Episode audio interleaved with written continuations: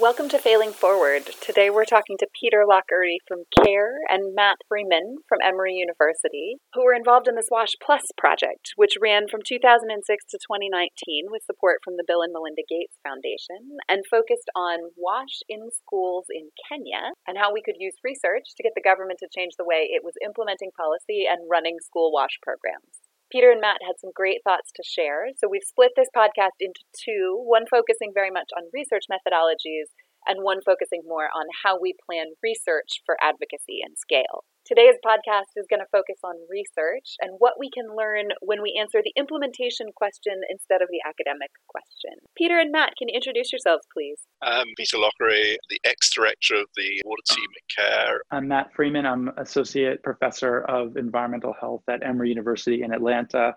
As I reflect on the past 13 years, it's useful to think about where we started in 2006. There, there was really limited evidence, and it was not a subsector that had a lot of attention. There was generally an understanding that WASH in schools was an important enabling environment for learning. There was a real dearth of evidence around what that meant and also what could be done in schools and what should be done. It's interesting to go back and think about that because now, you know, WASH in schools targets are part of the SDGs. There's quite a bit more evidence and I think there's a lot more attention around things like menstrual hygiene that were not even really on anyone's radar. Swash actually was fairly catalytic driving that conversation, not only in Kenya and through the work of the project itself, but also the ripple effects of the other projects that came after it the context you're describing is one where there's some pretty unique features. It's early in the days of thinking about generating evidence out of an implemented project at all, as opposed to research as standalone. In a sector that's a little bit of an orphan, what are some of the key challenges you faced? There was immediate tension between doers, researchers, the researchers wanted a clearly laid out plan. Please tell us how you're going to implement this program so that we can work with you to generate the evidence. And the doers who normally work in a way of trying something, if it doesn't work, they immediately innovate and then they come back with, with evidence that perhaps isn't what the researchers want because they've strayed from the research protocol. And that was one of the major challenges that had to be resolved. Matt, tell us about what that looked like from the research perspective. We may take it for granted in 2019 the specter of implementation research that integrates learning and practice together. We were really building this relationship without many guideposts. And one of the early wins was that we, Emory, were in the field and had recognized that there were some sustainability challenges with the intervention, the way that it had been delivered. One of the challenges of being a learning partner is that you're trying to generate data, but you also want to understand how that data can be taken up in a constructive way by partners. And using our time machine going back, I think Gates Foundation in the past 20 years has done a really good job in really promoting this idea of learning critically together and that failure is an acceptable thing to talk about so long as you learn from it. But that wasn't really the modus operandi in the development sector at that time. Early on, we led an initiative where we wanted to go out and understand the sustainability of our intervention. Instead of going out and hiring some enumerators and going out and collecting the data independently, it was actually a joint exercise so that Alex Mwaki, and I think at the time it was Ben Oketch, um, went out with the team and did the surveillance visits together and then came back to the office and did debriefs on what they saw and what they could do to change. It was really a very closed loop of generating the data and learning from the challenges and being open and honest between researchers and implementers as a really learning partnership. One of the papers published was co-authored by Emory and Care around this experience. Though not necessarily a highly cited paper, I think it really built the trust within the team and it enabled us to build this learning partnership and have the trust that Emory as a research institute wasn't there to collect data and disappear with it into the kind of academe and also that we were really invested in this. Folks on the ground that really cared about the implementation and had some access to understanding what the data meant and were able to quickly decide how to change the program in order to improve the fidelity and adherence of, of the interventions. One of the hallmarks of the program was how we were able to be nimble both as you know as a, as a learning partnership responsive to the government's needs but also responsive to where the evidence was taking us in order to answer a big question with a lots of little studies that were opportunistic and also rigorous the study that Matt is referring to was actually looking at uh, sustainability. We actually went back and looked at some work that CARE had done prior to the start of SWASH Plus. The initial findings was that the interventions had been sustained. When we did this study that Matt is uh, referring to, we found that WASH facilities and services had not been sustained in the uh, majority of schools. This is where the trust comes in because it takes a significant amount of trust to admit to such a finding. That sort of set the scene, I think, as Matt has said, for later work, that we were prepared to talk about a failure and then attempt to address that failure. The other thing that was important at the time was to make the doers understand that the normal rules of the game didn't always apply in this case. Everybody, including the donor, wanted strong performance. But that strong performance was generating evidence. It was not about delivering sustainable services. When people fail, they have a fear for their positions, their jobs. Nobody wants to be associated with a failing project. So we had to get over all that and realize that where we were starting from was an, an incomplete understanding of school wash. We, the doers, certainly didn't have all the answers. And we were on a journey to try and discover those answers, if Matt, how about you? What did that look like from a researcher perspective? Those early days of SWASH, where we were working well with our government stakeholders, with CARE, and with, with our local academic partner, Great Lakes University of Kisumu, to identify challenges and not be so dogmatic around the most important academic question but actually thinking about what the real practical questions were in order to innovate and push sectoral learning around WASH in schools. Can you give an example of a trade off between a very academic question and the practical question? The large WASH trials we might talk about now are very efficacy focused. Does WASH impact health? And I think ours was very effectiveness focused. We were looking at interventions that were scalable. We were working closely with the implementing partner, which I think is another important component. We were also asking implementation questions. So some of the first mini randomized control trials that we did, they weren't around health or education questions, they're around sustainability questions and around behavior change questions. So we saw that SOAP was a major issue.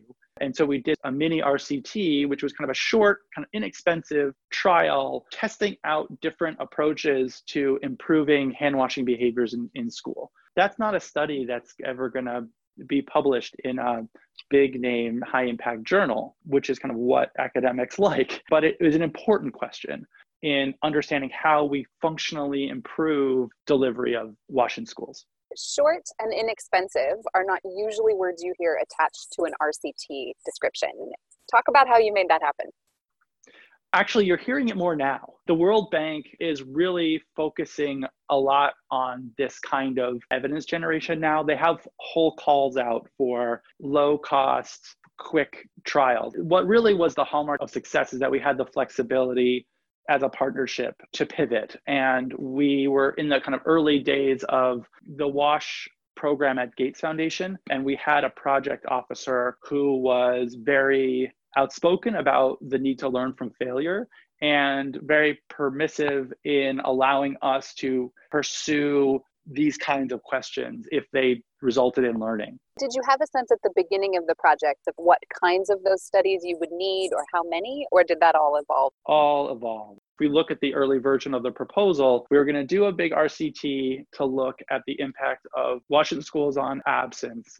Through that, get the government to scale up to, I think, 1,500 schools. Through the early years of that first phase, we realized that, that wasn't the right approach you described going from an initial proposal that was we're going to do one big RCT to taking a much more incremental approach. We're going to do a smaller piece, we're going to ask an opportunistic question, we're going to have some rigorous data around that.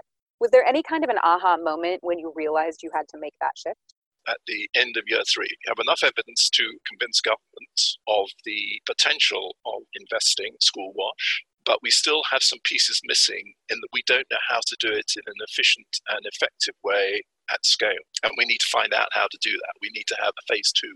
Matthew, what about from your perspective? Did you have sort of an aha moment about, oh, one big RCT might not be the answer here?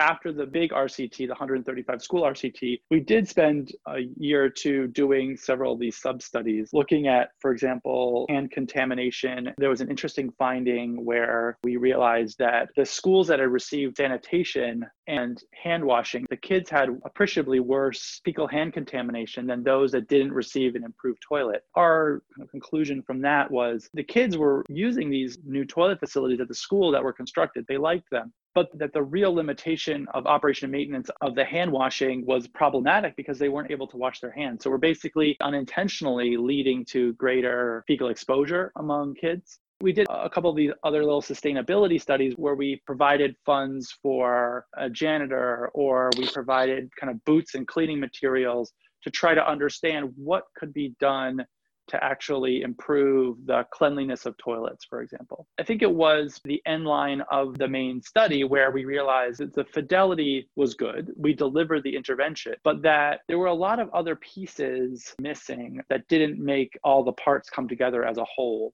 So, in terms of the aha moment, I think it was kind of in the middle, as Peter said, maybe year two or three of the first phase, which ended up being about six years, where we realized going to scale with what we currently had was not the right approach, and that we needed to learn a lot more about the mechanisms of delivery, operation, and maintenance circling back to an earlier point, Matthew, you talked a little bit about having sometimes to trade off between a core academic goal and an implementation goal. Peter, from your perspective, did we ever have to do the reverse, make some trade offs on implementation in order to ensure the right rigor in the data?